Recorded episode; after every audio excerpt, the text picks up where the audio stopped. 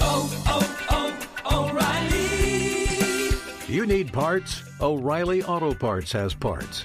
Need them fast? We've got fast. No matter what you need, we have thousands of professional parts people doing their part to make sure you have it.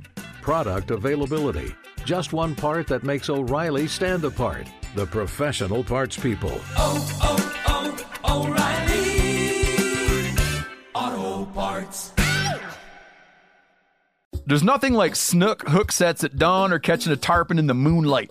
Find your next fishing trip made easy on fishingbooker.com and experience the magic of the Sunshine State or any other destination on your fishing bucket list. Book a blue water adventure in search of sailfish or go snapper fishing with the kids.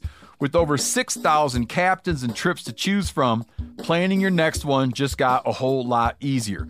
Download the Fishing Booker app on the Google Play or App Store or visit them online at fishingbooker.com to book your trip today. You ever get that feeling the walls closing in, the concrete jungle suffocating you? You crave some wide open spaces, the chance to connect with nature, maybe in a spot all your own. Well, head over to land.com. They've got ranches, forests, mountains, streams, you name it. Search by acreage. You can search by location. You can search by the kind of hunting and fishing you're dreaming of. Land.com. It is where the adventure begins.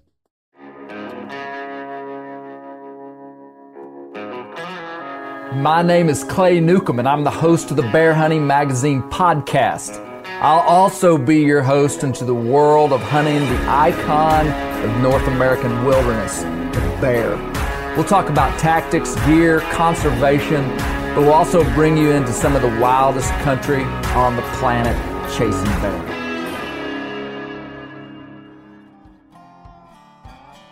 Thanks for checking out the podcast this week.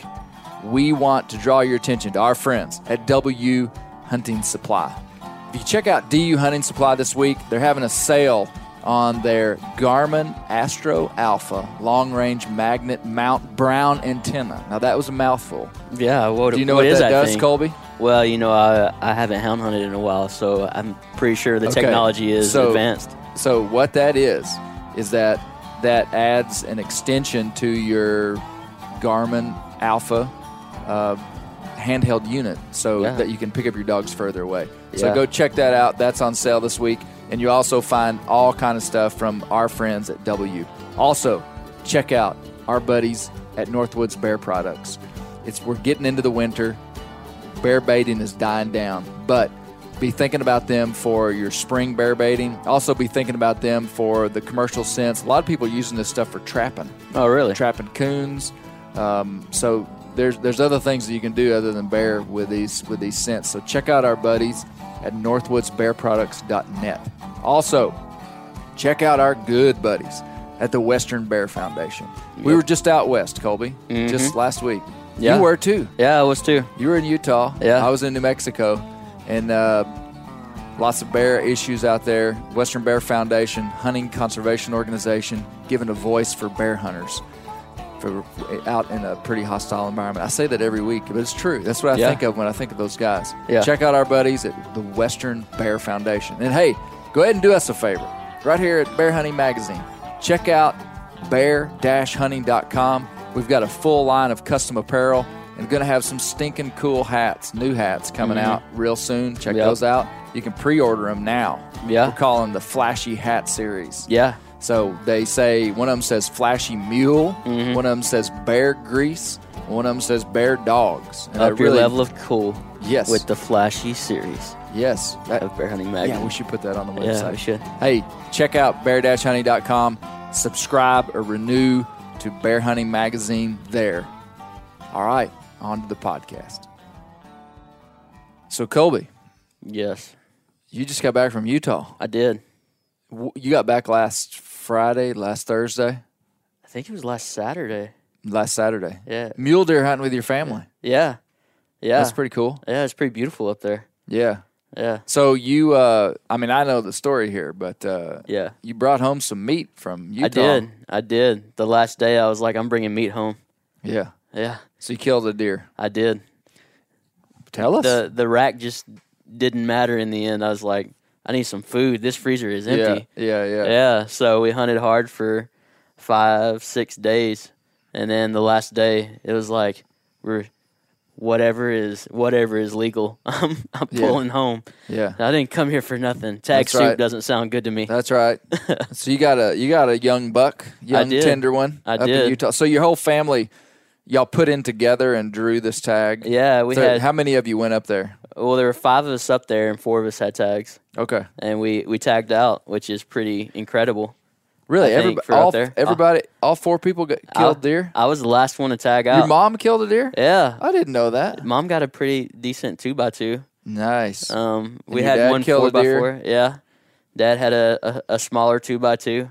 yeah, Um, so yeah, but it, it seemed like a good representation for what we were seeing in the area. yeah. We weren't seeing any real big deer. No, no, the four by four was the only really good deer that that we saw, and we went in after him for you know over a mile to see if we could get him, and we ended up pulling him out. Yeah, Yeah, good. Well, it was snowing and cold. Y'all were s- camping in a wall tent. Yeah, we were we had two wall tents, one that we were staying in and another one that we were keeping our gear in. And then uh it was my first time hunting in snow. I mean, it's it's different. It's it's different Yeah. hunting in snow. Always cold. Yeah, it was cold. It was pretty cool though. And then you snow up to your shin and just it makes it harder to walk up the mountain when there's snow. Yeah, Yeah. for sure. Yeah, it was really cool, man. Well, that's awesome. We are. Uh, I'm. I'm just getting back from New Mexico. Yeah. I have not slept Yeah. except on the side of the road at a rest stop. Me and Brent Reeves stopped for about for a couple hours and slept last night. And Let the mules out. So th- I'm. I'm. I'm foreshadowing what's going to be coming. But we just got back from New Mexico, yeah. and uh, but that's not what we're talking about. Yeah. We are. We're. I want to talk about bear hunting in the big woods of the southeast, or we're talking about Arkansas, but really it's the it's the southeastern section of the eastern deciduous forest. If we're talking about the macro perspective of what we're going to talk about, Yeah. we're, we're going to talk about my Arkansas bear hunt, Yeah. from October the 3rd Okay, and uh, this hunt to me, of all the hunting that I do, this is the most special hunt that I do. Yeah. It really is on a per- very personal level. This is the for me on my personal my personal chart of what has a lot of value. Now th- that's not entirely true. Like hunting with other people has a lot of value. Like Rivers hunt, like that had a lot of value, but it was it, it was different in a different column.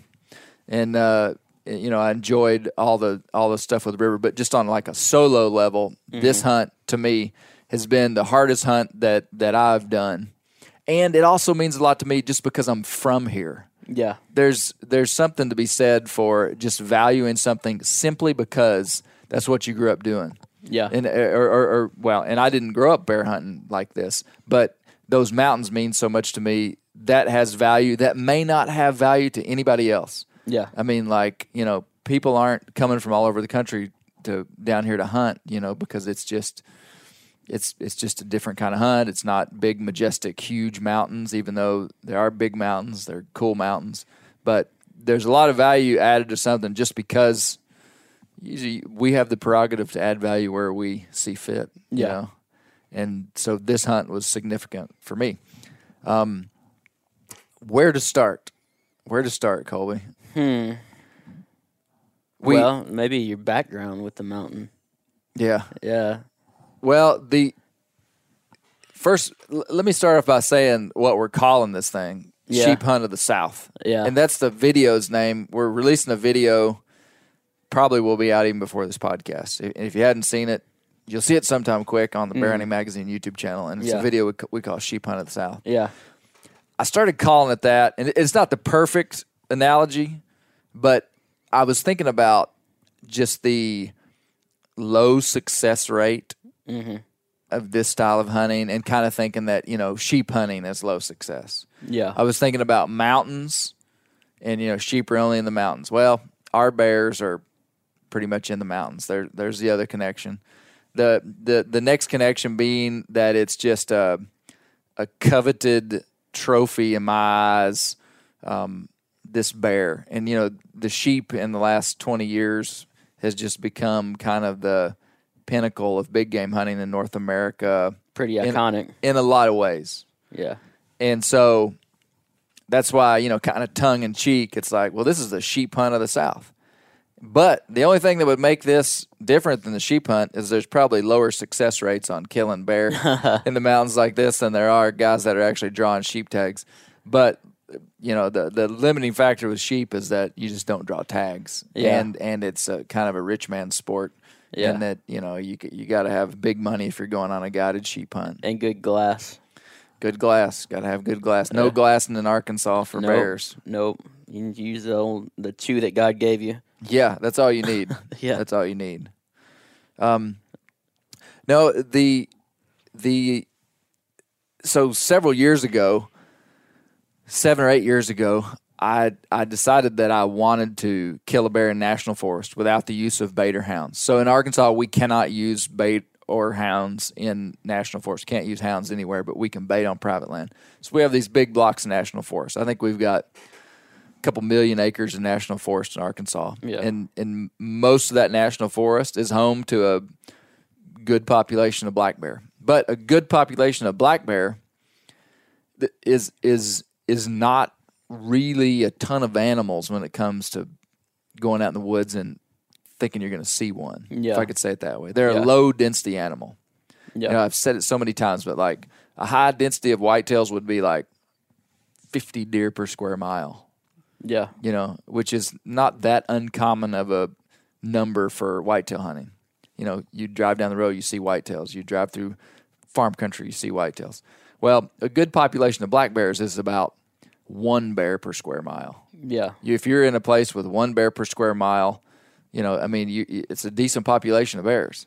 There's just not as many of them. yeah. And so, And that's probably more of an average than a hard rule, right? Like, Exactly. You're I not mean- gonna go out there and grid and find like one bear per square mile. There might be like three in a more concentrated area. you know? Exactly. Exactly. That's just the way biologists would uh, take a land mass and then the total population. But at any given time, there might be multiple bears in that square mile. Yeah. And the next square mile next to it might not have any. Yeah. I mean, and that's kind of an exaggeration too. But so I set out to Killabera National Forest, and I think it took me four years before I finally killed this bear that's right behind you Yeah.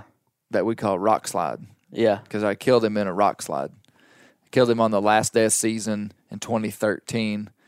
Uh, our season here goes till November the 30th, and I killed Rock Slide on November the 30th Yeah. and uh, basically just was slip hunting that day and found some hot bear sign, just fresh bear scat, Yeah. and set up in a little gap. The wind changed, wasn't favorable for me to sit there anymore, so I started walking into the wind.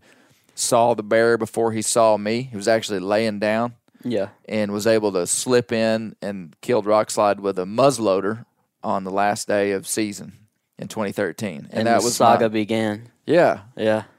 that was my that was my first time that like this is actually a doable hunt. Up until that point, I really wasn't sure. I mean, I knew you you might bump into one, but I had no idea whether you could consistently kill bears in this area. You know, on it just consistently kill them with some level of predictability. Yeah. How much effort did you put in that year?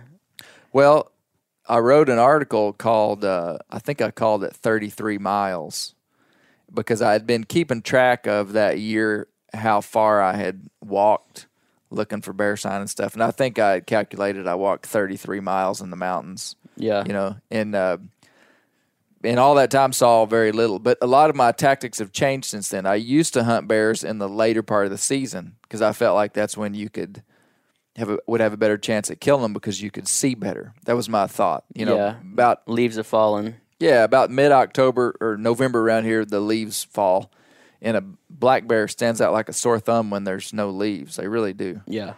So I that was my thought for hunting late November. But now I would much rather hunt the early season Yeah. when it's hot. It doesn't even make rational sense, but Yeah. Uh, wh- What have you noticed about that that's better?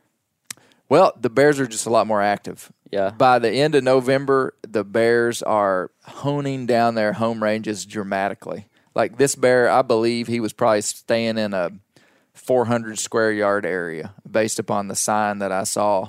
I mean, he was close to Denon, you know. Yeah. And uh, so early season, September, early October, these bears are moving around a lot more. They're active, much more active, and they're leaving a whole lot of sign, and you can find them on acorns. Yeah. By late November, a lot of times all the acorns are gone, and it's it's hard to just pinpoint exactly what these bears are feeding on. Yeah. It kind of kind of sounds like you're playing a game of outdoor battleship with Yeah. the bears. It's like, let me check this area and then let me check this area. And Yep. once you like strike something, it's like, ooh, I'm getting close. Exactly. Yeah, that's a good that's a good analogy because you you go check something and there's no sign there, there's nothing there, and it's just like no bueno. You know, like deer, you could almost always predict when there was going to be deer in a certain area.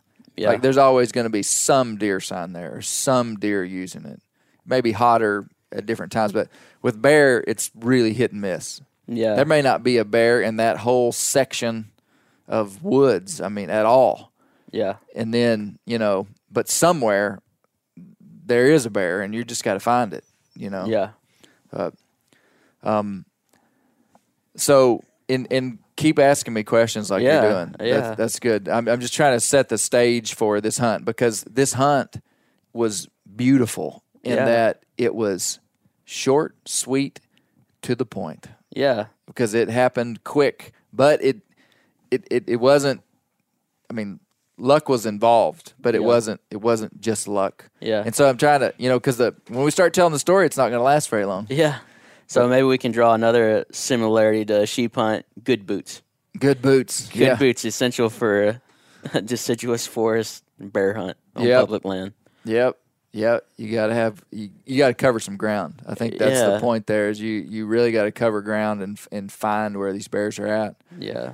I Uh, feel like that's even something that we learned whenever we were doing the spring bear hunt in Montana, where we just had to just really cover some ground Yeah. and see what we see what we see. Just Yeah. well, but in that we were looking more for seeing a bear with our eyes, and this it's more looking for signs. So what kind of Yeah. what kind of signs are you did Well- you find this time or did in the past? Yeah. So th- this hunt took place on October the 3rd, which I would still consider early season. Man, I'm 100% looking for bear scat. Yeah, I mean, you can find the sign of bear all over these mountains with rolled rocks, logs, and we've talked extensively about that in other podcasts. Yeah. But man, I'm looking for fresh bear scat. That's what I'm looking for. And that's what I found to give to tell the a little bit more history. So 2013 is when I killed that one. Yeah. Started with a smoking hot pile of bear scat on a cold November day. so it was steamy. It it I didn't I didn't touch it, but it, it looked steamy. Yeah, And then in 2016 is when I killed a bear on, in Arkansas, and the next day killed a bear in Oklahoma, all on white oak acorns. And it was the same deal. I mean, it was just like I just found them. I mean, just bam! All of a sudden, there was acorns, there was bear scat, there were bear trails, there were bear tracks, and you know, in the I killed one over water, so there was a small mud hole basically, and. Uh, man, the Bears were just there, and uh, that's exactly what happened this year. Is that I I had gone up on September the third before I went to Colorado, and I'd put up three trail cameras. One of them was over a mud hole, not the same mud hole from 2016, a different one. I call them mud holes because that's really what it is. It's not Yeah. really a pond. Um, and this one was even smaller than that. This one was about half the size of your car hood yeah. and uh, They drink what they drink, though. they they don't care. Yeah, The so I put up on September third. I put up a camera on a on actually an old logging road up on the side of the mountain. Totally non-functional road. I mean, it Yeah. was probably made in the '60s when they logged that mountain. And I find that game travel those old logging roads, and sometimes in the mountains when you're looking for a place to put a trail camera, it's hard to know because it's just vast and sometimes the topography doesn't narrow things down so much so that you just know within 10 feet where an animal's going to be. But an old road is sometimes good. And I, I get deer and bear coming down that old road. Yeah. Um, and during the rut, if you're trying to hunt deer, you can put cameras over scrapes and stuff. But Yeah. this is way early for that. Yeah. So I had this camera on an old road, and then I had a camera on this mud hole, which was just a mud hole. Well, I came back for the first time on October the 3rd, and we'll get into that day now. So now we're officially talking about the hunt from this year yeah. came back on October the 3rd. I was 150 yards from my truck and I found some good bear sign uh, on a black gum tree. Yeah. And I show it in the video, but there was a black gum and the bears were just wearing it out. Wha- I think it was one bear. It, it looked like it looked like an ice storm damage where like limbs were all over the ground and uh, this bear was coming up and down this tree, and there were eight piles of fresh scat under this black gum. But Yeah. it was so close to the road, it made me think maybe it was nighttime activity. Yeah. Uh, I don't know if it really was, but that's what it made me think. And any other year, I would have just like said, "Man, this is, is what I'm looking for," and I would have hunted it. But it was so close to the road, I felt like it could have been nighttime activity. And number two, it was down kind of low in a creek bottom, and I felt like the winds would be swirling, and so I just didn't think I could effectively hunt it. So I said, "Well, I'm just going to keep going up to where my cameras are." and I went uh, not very far at all, and I found a dugout yellow jacket nest, which uh, th- this day kind of played out almost scene by scene, just like 2016 Yeah. uh, for people that may have watched that video, you know, I found a yellow jacket nest. I started finding bear sign down low, and then you know, uh, just everything's kind of went on from there. Found a balloon, a littered balloon on the ground. Come on. Yeah, and I found another one this year. Anyway, quarter of the way up the mountain, found a yellow jacket nest. Basically, just started seeing bear signs. Started finding some scattered scat all the way in, but not concentrated. And uh, what it seems like is that like wherever these bears are really feeding, you'll start seeing sign a long ways from that, but the sign just gets thicker and thicker. So like you might see like a fresh pile of scat, you know, a half a mile from where those bears really are, and you're like, dang, there was a bear right here yesterday. But you Yeah. see no other connecting sign. You don't see food. You don't see, you know, 10, 10 pieces of, uh, or, you know, 10 piles of bear scat. So it's kind of this disconnected piece of sign. Well, I just kind of kept moving from there. And then I found on the on the top of the ridge, there were I started seeing tons of white oak acorns, and I started seeing tons of bear scat. Yeah. I really did. Uh, just and I knew that I was in the chips because you don't find that every year. Yeah. It had been two years since I had seen a bear in national forest. Two full years. And so, and I'd hunted hard the last two years. So I had that one real good year in 2016 when I killed two. And then I went two years without seeing a single bear, but hunting really hard in national forest. Yeah.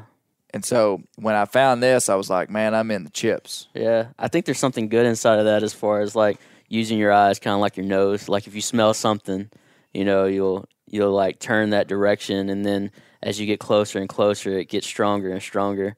And I think a lot of times we just find some sign and sit down instead of like pursuing the good sign, you know. Right, right. And so just going to you like thinking of that way, like if we hear something, we know that if we go closer to it'll get louder and louder. Yeah. I think a lot of times with our eyes we just find something and stop Yeah. instead of like seeking out that thing further and further until we get to the the ultimate thing that we're pursuing. Yeah, yeah, that's that's exactly the way it was. Yeah. because it was I could have got kind of hung up on the sign. I actually had a trail camera down low. Yeah, I didn't say that. You know, I, I put Yeah. it, said I put that trail camera on a little logging trail. Yeah. Well, there was a bear on that camera the day before, Yeah. and man, I I was tempted to just sit there. 'Cause Yeah. I was like, heck, there was a bear here yesterday, but I just felt like I was gonna find more sign the further up I went, so I kept going Yeah. and uh, and I was glad that I did.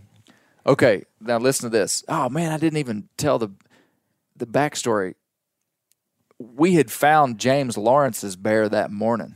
Yeah. I drove to Oklahoma. James killed a bear in Oklahoma, which is Yeah. all, there's also going to be a video about that. And Spoiler alert.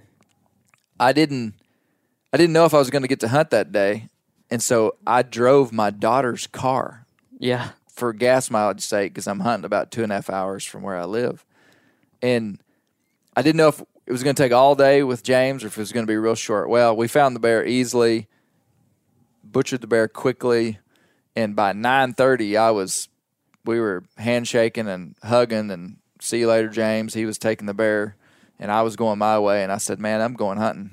Yeah. And so You, that's, re- you realized your heart was in public lands that day. it was. Yeah. It really was. It's like, hey, buddy, I had fun.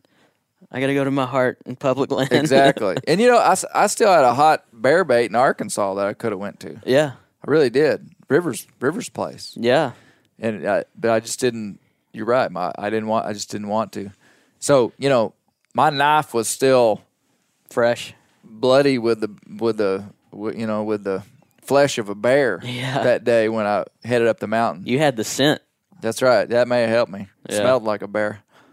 Well, so I didn't get to the mountain till like eleven o'clock, and so you know I'm kind of moving into midday afternoon, and uh, I had scheduled a meeting with the leadership team of our men's group for our church at noon that day. Yeah, you, Mm-hmm. Yeah. I didn't even tell you this. I, I've heard about it. Okay, so so we had to have a meeting, and it was going to be by phone. And there's, I think there's six guy men involved in it.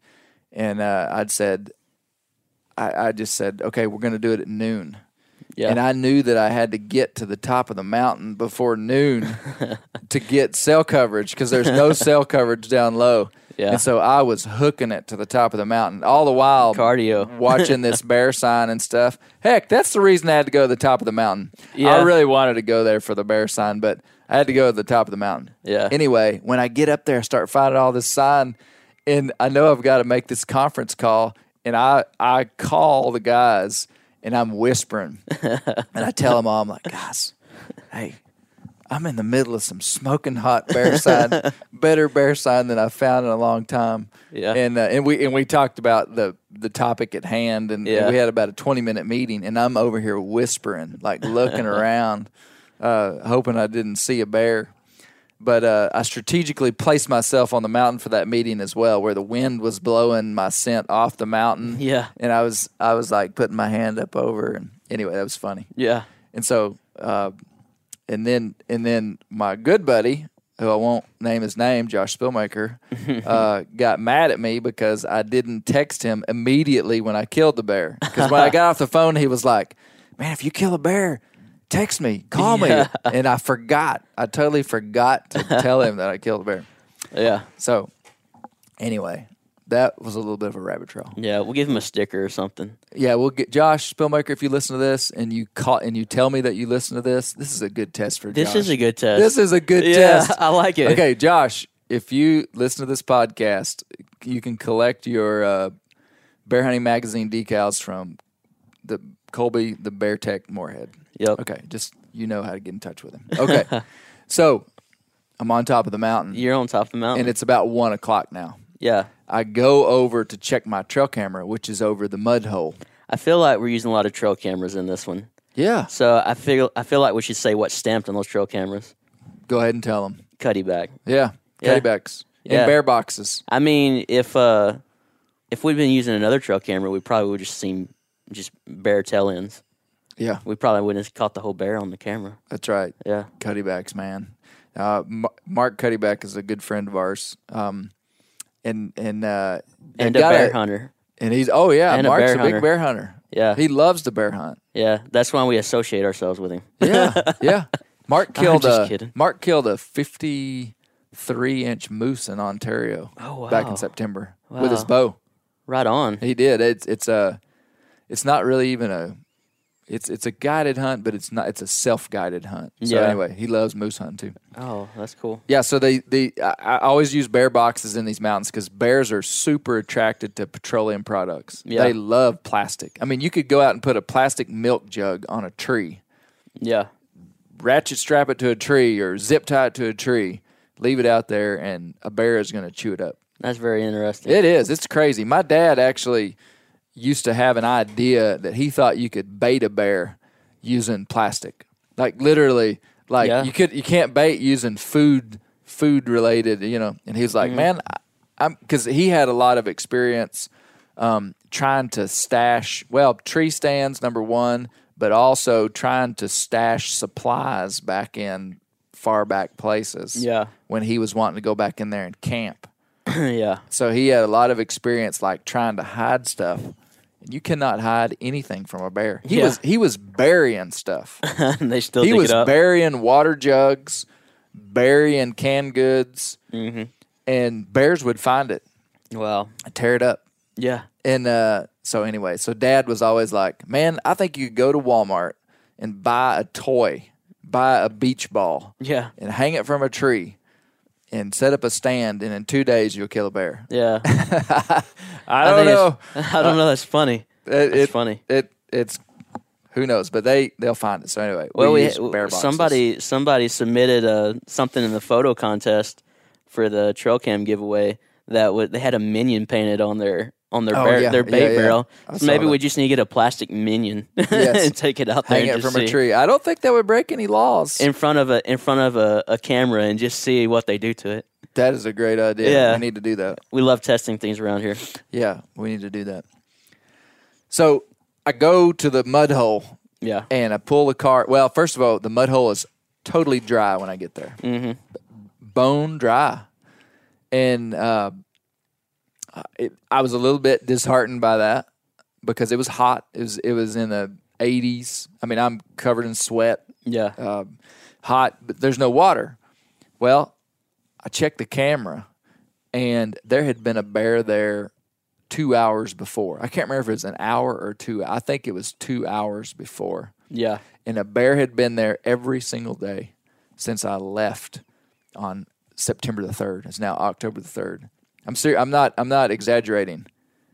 The f- Yeah. the, the fourth, the fifth, the sixth, the seventh, eighth, ninth, tenth, all the way. Yeah. And two days before, the water hole had dried up. I mean, these bears were drinking water out of a pool of water as big as a dish plate for several days. you Oh, know? okay. I mean, they were just coming and just lapping water out of there. And finally, it dried up. Well, I, I guess I, the bears didn't know that it had dried up and they were still coming over there to check it. Yeah. I think that's probably what was happening. Yeah. And number two, there were white oak acorns everywhere up on top of this ridge. And so the bears were just there. I think they were just coming down the top of that ridge and it's like, hey, we'll just walk by the mud hole over there. And they, they don't wallow like pigs really, but they do like to get down in and get wet, you know. And so I think they were still laying down kind of in the mud even when there wasn't water there. So anyway, needless to say, I'm highly encouraged by the fact that there's been bears in there every day, and there was a bear in there and two hours before I got there. So what did you do? Good question, man. The wind was out of the north, and so I got on the north side or the south side of the water hole. I had my tree saddle with me, Yeah. my tethered tree saddle Yeah. would have been perfect. That was that was my s- plan was to hang a tree saddle and and be able to shoot right to the water. But there's no water, Th- so I didn't know if they were going to actually come to it, like to that exact spot. Even though I thought they would be in the general area, you could see probably 50 yards in most directions. And so what I decided And, to uh, do What what what were you having? Like what kind of range were you trying to get in within? Well, I was I was shooting the traditional bow. Yeah. So I mean, I wanted to be within 15 yards of them, Yeah. and um, so what I d- I decided not to sit in the saddle because I didn't want to be locked down in the tree and a bear not come to the mud hole and be 40 yards away eating acorns and me be up in a tree and not be able to come down. Yeah, not being able to situate and readjust. Yeah. yeah. So I backed off the water hole 40 yards. Okay. on the downwind side. And what I did was I actually scratched away the leaves. You know, I took about four minutes and kicked the leaves back making steps towards the water hole for about 15 to 20 yards. Does that make sense? Yeah, yeah. So that so that if a bear did come to the water hole, I could stalk him without making noise Yeah. the leaves are super dry. Yeah. You know, you're very forward thinking. Forward thinking. I like it. Well, I did that the first time when I was 18 years old hunting a uh, hunting a hog over bait. One Yeah. time I did that. I made I made I cleared a trail all the way to this little spot I was baiting pigs. Yeah. And uh, I'll be darned, the first time I went in there, I walked on my trail about 40 yards, peeked over, big old hog down there, shot him. Right on. That's another story, Colby. and for another time. So, but I but I was thinking if he does come to that water hole and I need to get within range of him, I want to be able to move quietly. So I just scratched the leaves back, just li- made little foots, you know, little places about as big as a dish plate. Yeah. Scratch, scratch, scratch, scratch, scratch, where I could just move around. Because man, I tell you what I have learned is these bears are easy to stalk when they're eating acorns. Really? Now, if a bear is if a bear's got his head up and is walking, I mean he's going to be pretty aware of what's going on. But man, if they've got their head down eating acorns, I mean you could almost walk up to them and slap them in the butt. Yeah. I mean it's they're they seem to be pretty singularly focused. Yeah. So I'm sitting there, wind's hitting me in the face, mud holes in front of me 40 yards. Okay. I sit there for two hours, and it's now three o'clock. I, I think I got settled in at one o'clock. That's that's what happened. And at three o'clock, I hear some brush breaking behind me. I mean, it sounded like a deer coming. You know, I've had people ask me what a bear sounds like. They can be very quiet, but if they're not trying to be sneaky, they make noise, especially in dry leaves. Yeah. So I just, I just heard leaves crunching, and uh, turn around and about 40 yards away i see a bear kind of up on a little rise from me and the wind had been hitting me in the face going straight to there so i thought this bear's going to smell me Yeah. but just at that moment the bear was kind of the, the wind was kind of coming out of the west and so it was starting to hit me in the left side of my face rather than the front of my nose Yeah. It was a And good so- swirl. yeah Yeah. so this bear's directly behind me. Well, I get I had also the other thing I always do this I always do it when I sit on the ground is I had cleared out a big circle so I could move maneuver around and not make noise. Yeah. So I'd cleared out just bare dirt in about a five by five area where I had my gear where I could stretch out. Anyway, so Yeah, I I, do saw that. this bear. I do that too. Yeah. Yeah. Yeah, Uh, it's good. It's good to do that. I- I was able to get turned around and watching the bear that didn't make any noise, and he's just gradually moving towards me. And it didn't take him very long. I feel like he was coming to that mud hole Yeah. because he was. If he had stayed on his trajectory, he would have walked within like five yards of me, which I thought that's what he was going to do. That'd have been something. Yeah, Yeah. but when he got to within about 12 yards, he saw me. And I believe he started cutting my wind because the wind was kind of going back between north and west. Yeah. And he, he kind of started to bob his head. And then he looked over and saw me. And um he was not, he didn't, you know, if it had been a deer, he would have just like sprinted off and snorted yeah. what he did is he kind of stiff armed the ground. Like he kind of he made one quick little step and kind of stomped the ground a little bit, Yeah. and then he just kind of started angling towards me, but getting further away from me. And that trajectory was going to put him at about 13, 14 yards. And by this time, he's he's looking at me Yeah. and it's kind of an odd thing with bears, but they'll do it, um, especially if they don't directly have your scent. I think if he would have directly smelled me, he would have just turned around and just left. Yeah. But uh, but he he was just kind of getting a little bit of wind, and he saw me, and he was going away from me. But basically, he just stepped out there 13 yards. It looked like a looked to me like a a, a, a just it was just an average boar. Yeah. But boy, in national forest, I'm not selective. Yeah. Really not. I'm just not there yet. There may come a day when I'm selective in national forest, but it's not 2019. That's what that's what baiting's for. Yeah. Yeah. Exactly. So it's like I'm going to take this bear if it gives me an opportunity, and um 13 yards broadside, drawback, and I mean just ten ringed him. Yeah. I mean just I couldn't have put the arrow any. I put it right where I wanted to put it. Yeah. And man, every time you do that with a traditional bow, you feel so fortunate.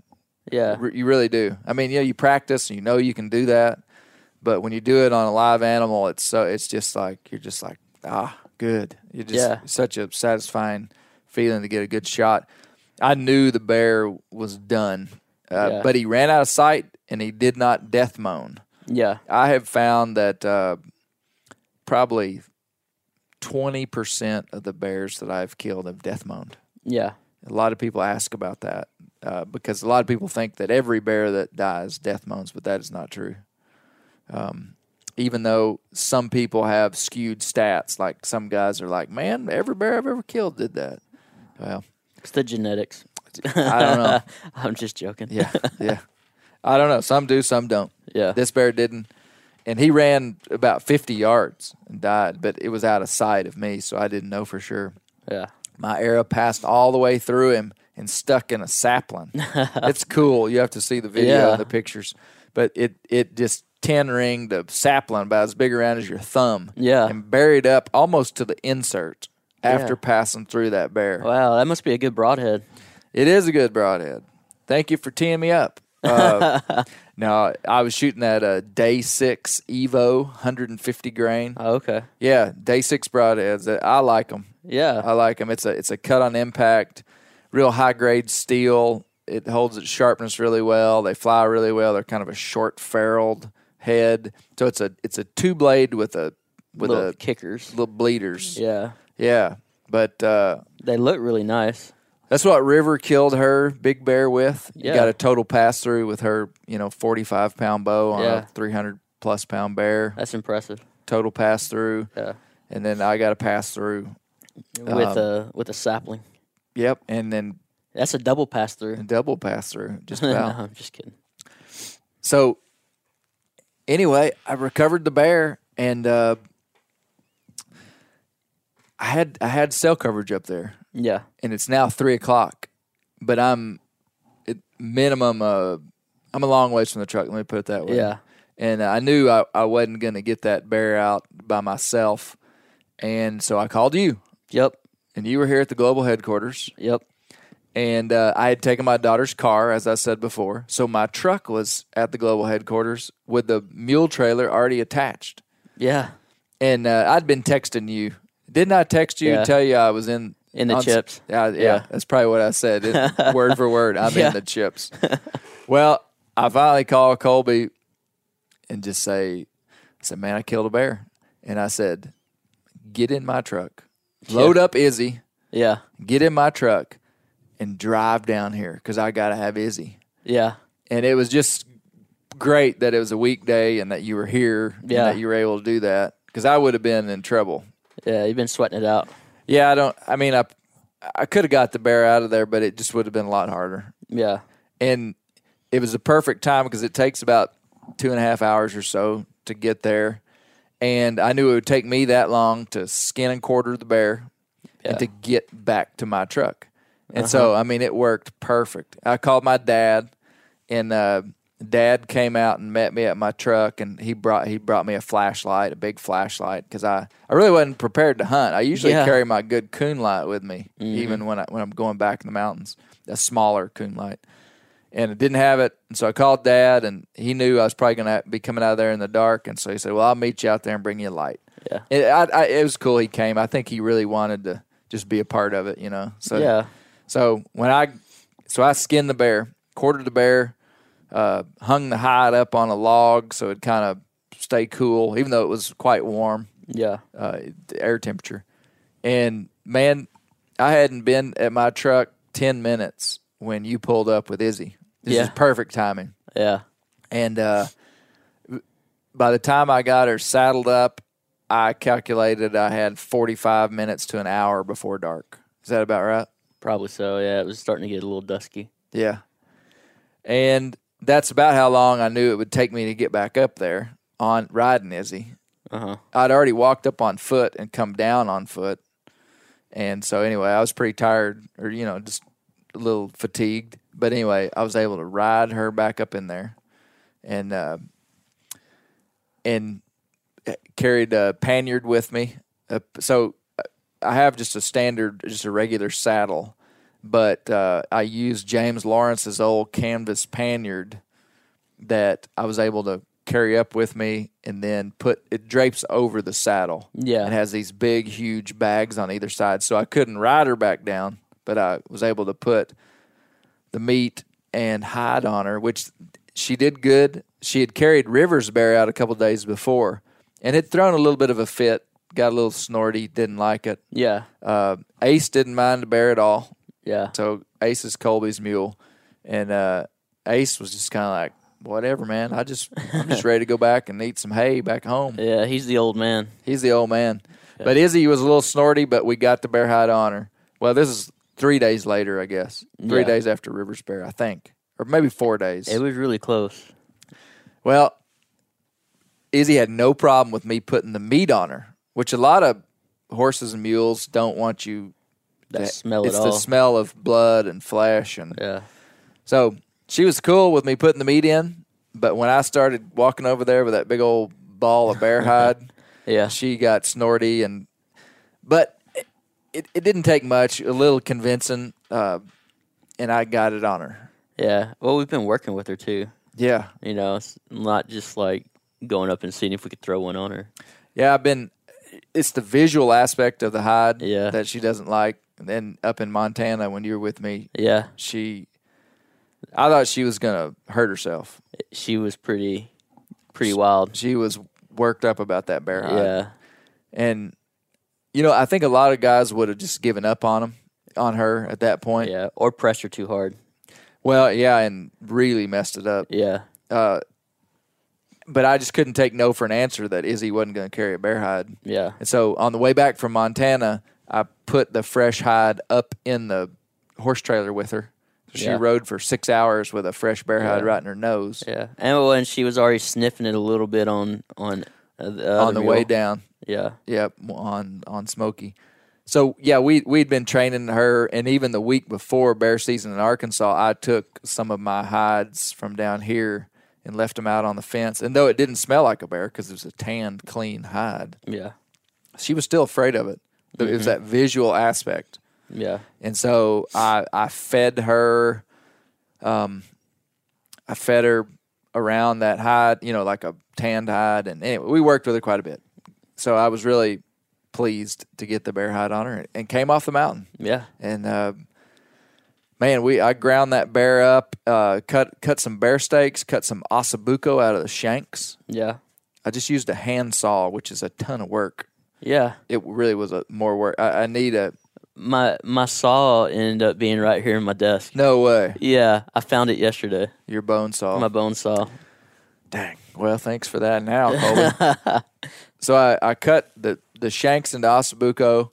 I cut uh, I cut some good bear steaks out of the back straps, and the rest I ground. Yeah. and we ate some of it fresh that I never froze. Made some. Uh, we we like to make. Uh, we call them ranch bean nachos. Yeah. but where you take ground meat, you brown meat, whether it's deer, bear, or whatever. You Yeah. brown meat, put in taco seasoning. B- While you're browning the meat, you also put in uh, peppers and onions, like a frozen mix of peppers and onions, Yeah. and then put in a can of ranch beans Oh, okay. and uh, with the taco seasoning. Yeah. Oh, it's super easy and super good. So we we that like two days later we had some fresh bear meat. Which yeah. was good. Pleases even the pickiest of eaters, it, I'm sure. it really did. yeah. But uh, my kids, I'm famous around these this this little track of land right here for ranch bean nachos, wild game ranch bean nachos. Yeah. So uh, anyway, that was the hunt, man. yeah. And for me, I would I'd rather kill a bear like that than a Kodiak brown bear. I said that on the video, and I mean Yeah. it. I really do. I mean, Yeah. uh, you know, I got a brown bear hanging right there on the wall, and uh, I am eternally grateful for that brown bear, and always will be. But I'll treasure these this li- you know average black bear more than that in terms of personal hunting goals yeah. Um, and uh, and that's just the truth. Not to devalue a brown bear because he was a majestic beast too, yeah. but f- on a personal level. But uh, yeah, what are your thoughts, Colby? Or what what questions would people or or, or I don't know what unanswered questions have we? What unanswered things have we not talked about? Well,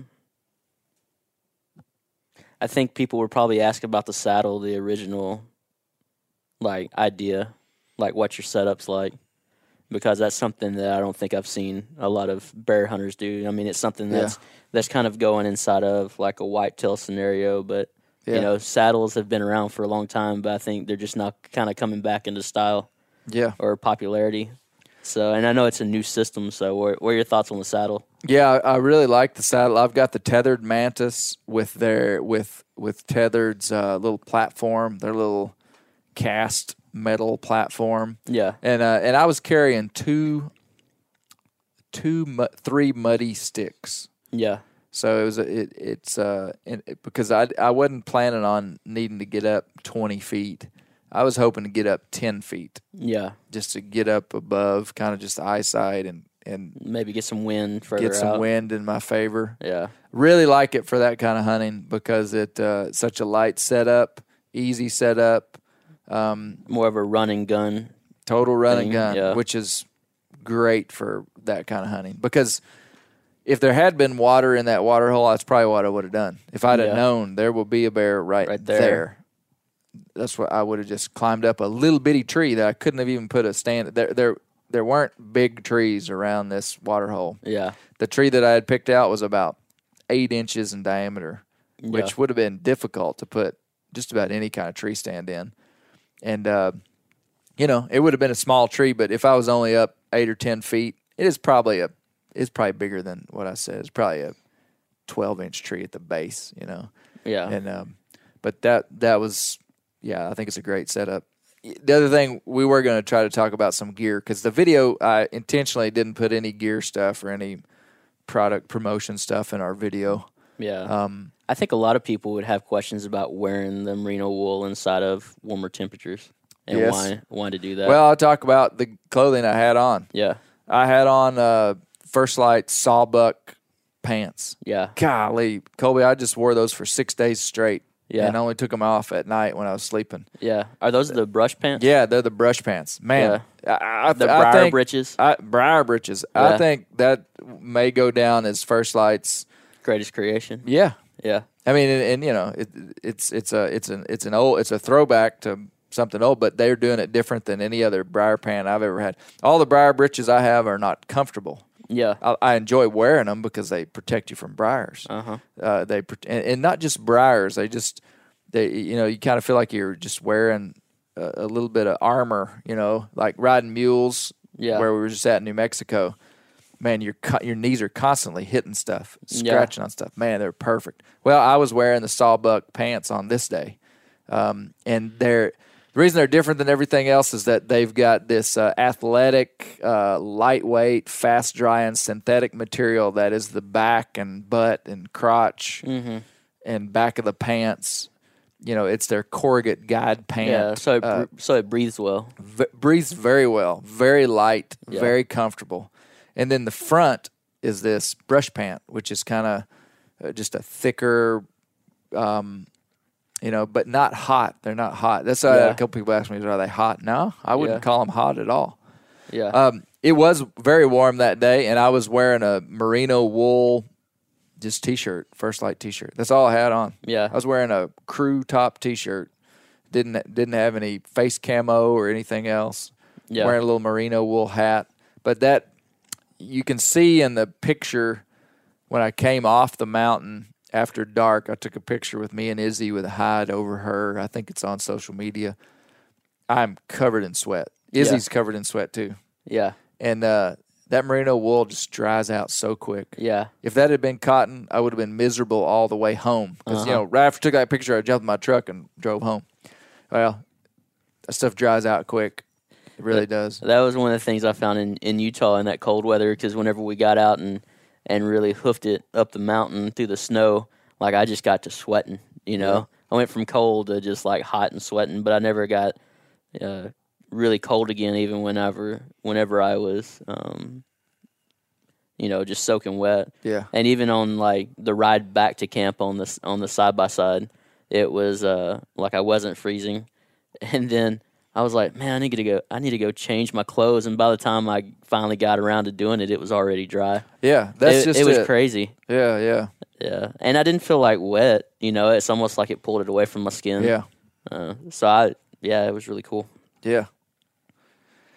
Um, the other the other gear related issue we already talked about the broadhead, but I've, I always have a lot of people ask me about my tr- traditional bow setup. Yeah. So I'm I'm shooting a Timber Ghost G3 SS. Yeah. Okay, that's what it's called. Timber Ghost is the brand.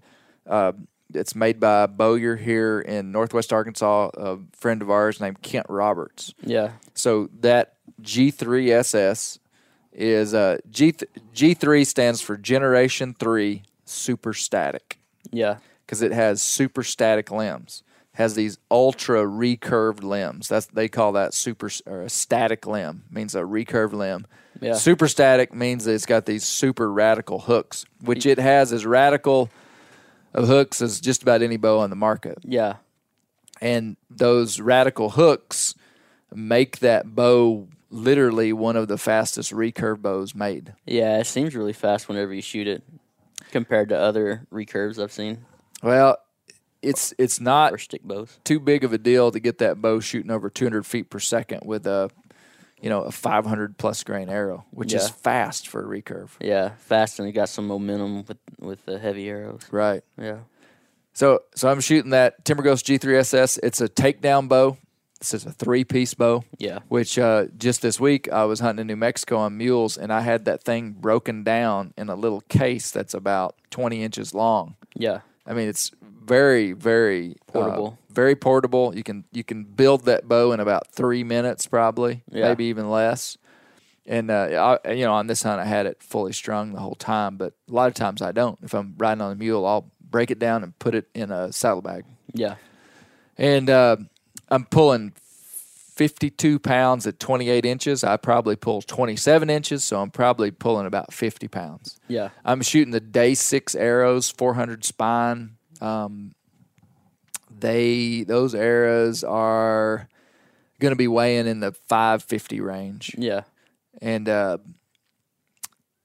it's it's a it's a good it's a it's a good setup. I like it. Yeah. Um, it uh, It doesn't seem to really twist or, at all or anything when you pull all the way back either.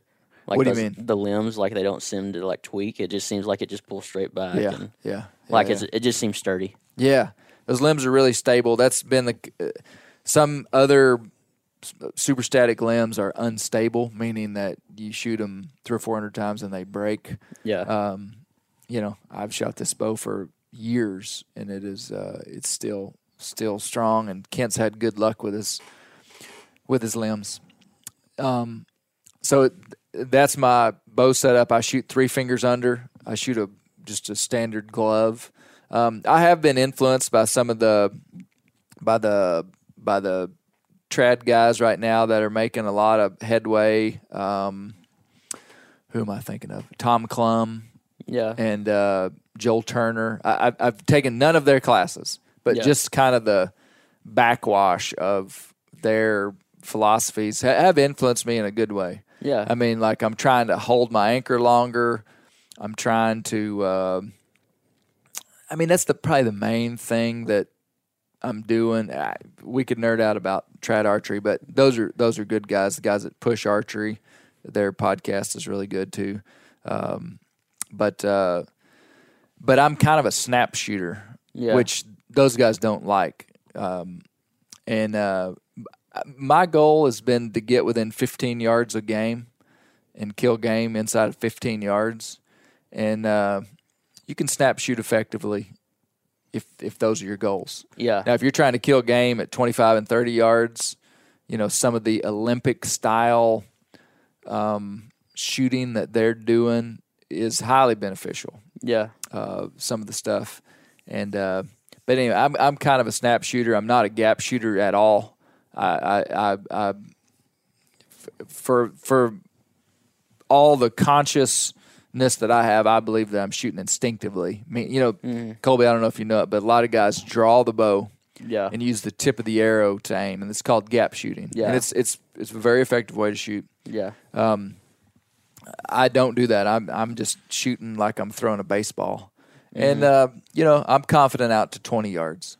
Yeah. and and I've killed gay. I killed a killed a deer two years ago at 24 yards. Uh, I guess that's the longest. And I well shot a bear in Saskatchewan a second second shot at about 25 yards. Yeah. but mostly my range is I want them inside of 15 Yeah. and I just feel real confident at Yeah. that range. Um, but uh, so that's my that that's my bow setup. We talked about broadheads. We talked about arrows. We talked about the tree saddle.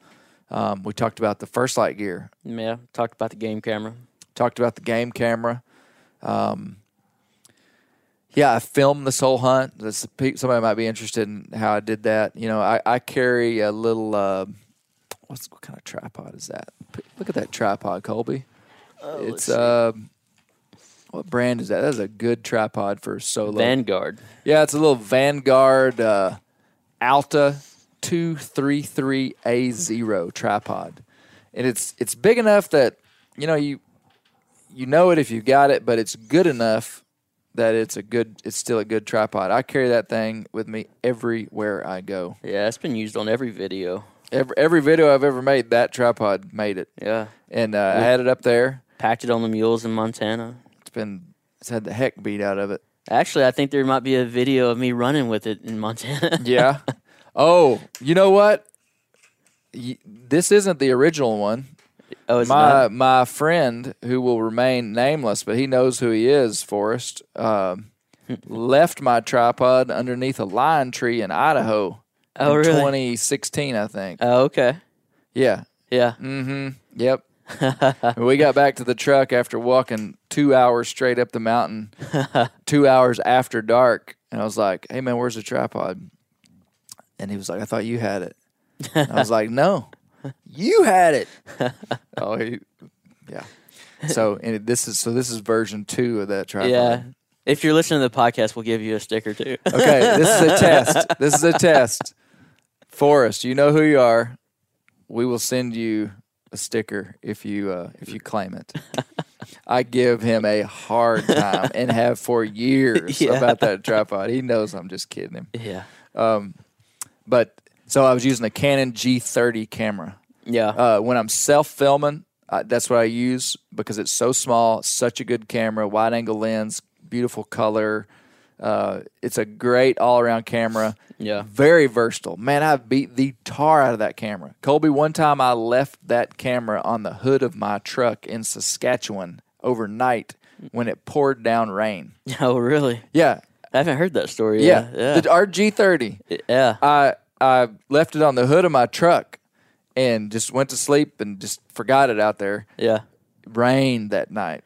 Yeah. Woke up and I see the camera on the hood and I'm like, dang, that camera is going to be Dead. toast. Yeah. Flip it open, turn it on, fires up. Has never missed a beat since then. Yeah. It lived in the saddlebag on uh, Old Smoky in Montana too. Yeah. It took a whooping. Yeah. It's it's a heck of a camera. Yeah. Very versatile, very tough. So I was using that one and I had it positioned such that I was in front of the camera. Um I wanted to capture me drawing the bow and you know, it's like I was like, Yeah. if I kill a bear, I'm gonna be in front of the camera, which is harder. You you see me in the video once turn back and look to make sure the bear's in the frame. Yeah. You know, it's much easier to have the camera in front of you and shoot from behind the camera. Yeah. But it's less you don't see it's not as cool of an Yeah. image. So these are things I'm thinking about as a filmmaker. It's Yeah. like I'm gonna I'm gonna get in front of that camera. Yeah. And then if you were up in the tree, you have a different arm, right?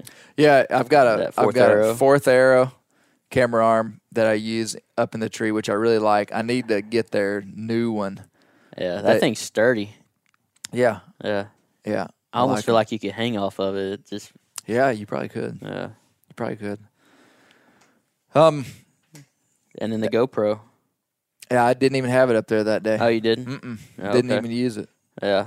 So, uh, but the other cameras that I use for more cinematic stuff or more intentional stuff, you know, this kind of film is like all self filming. So I was just using the G30, but I've got a Sony 700R and I've got a Canon 5D DSLR Mark III. Yeah. for, for anybody that's interested, they might know that. But I take all my pictures with a, uh Canon 5D Mark III, and uh, but a lot of our slow mo stuff is from that Sony 700R. Yeah. But Colby, Yep. I'm thinking about selling every one of those. Yeah. Did you know that? You We- didn't. well, uh, there's been some toss around of different technology I, updates. I think I know what I want to do now. yeah. Yeah. Yeah. I'm Yeah. excited. I haven't Yeah. heard this. So part. anyway, if you're interested in buying any of these cameras from me, uh, just forget about the story about that one being left on the hood in a rainstorm. What are you talking about? It's tried and true. It's It- weatherproof. Yeah. Yeah, it works just fine. man. you can send it through the car wash. yeah, yeah, man. Well, hood. no, I think I'm gonna get a, maybe a different setup, but Yeah. no. So I, I was carrying a Kafaru pack too. Yeah. Uh, I, I That's got a new addition. Kafaru Shape Charge pack with a little add-on pack on the back, and a super tough pack, a great zipper. I mean, just like you couldn't get any higher quality than that pack. You know. yeah. Uh, I wish it was a little bit bigger, and, and I, I just got. It's not the pack's fault that it's small. I mean, that it's just kind of a day pack. Yeah. But when I'm carrying my camera gear, I probably need to get from them a little bit bigger pack. Yeah. Uh, but it but the pack is super comfortable. I like everything about it. Uh, I just need it to be about uh, a cubic foot bigger. Yeah, yeah. When you're carrying gear, you're carrying a lot of extra stuff that most people don't, so it's not really Yeah, when you're it's just- filming, yeah. yeah, Yeah, I do always carry my Garmin InReach.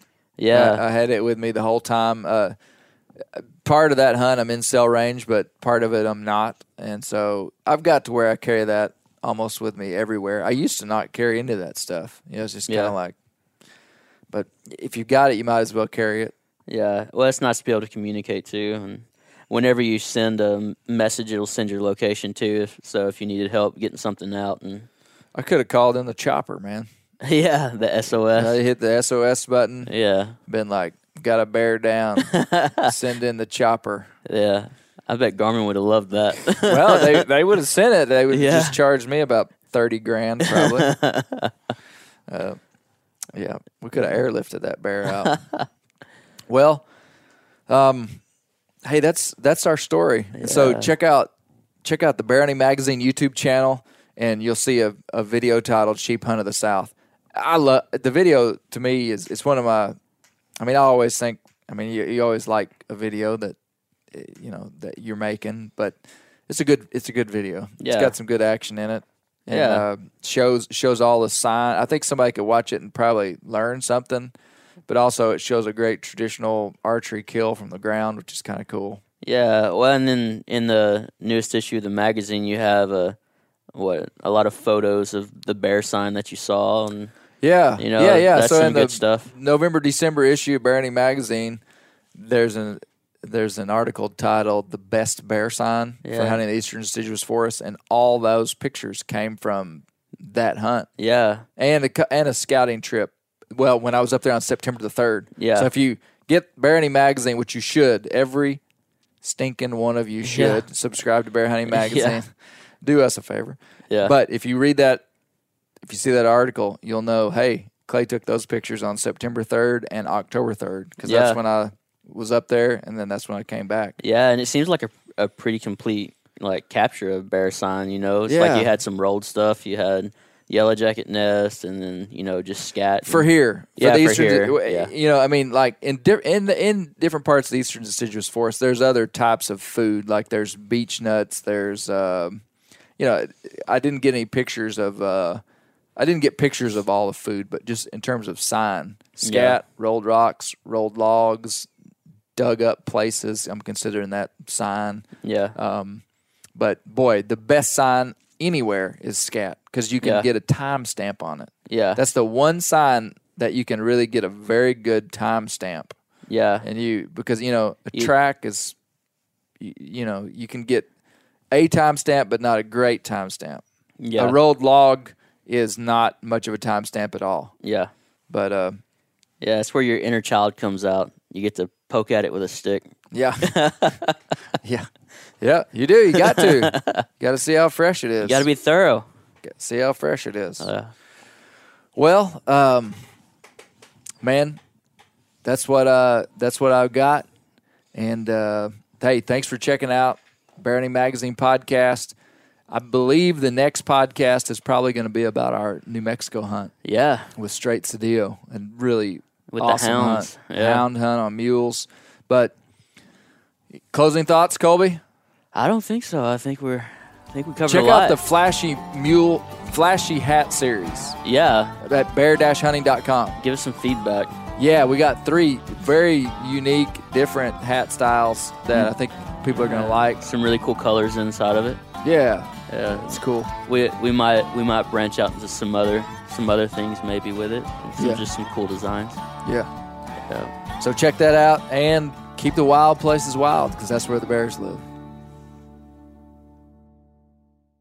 You ever get that feeling the walls closing in, the concrete jungle suffocating you? You crave some wide open spaces, the chance to connect with nature, maybe in a spot all your own. Well, head over to land.com. They've got ranches, forests, mountains, streams, you name it. Search by acreage. You can search by location. You can search by the kind of hunting and fishing you're dreaming of. Land.com. It is where the adventure begins.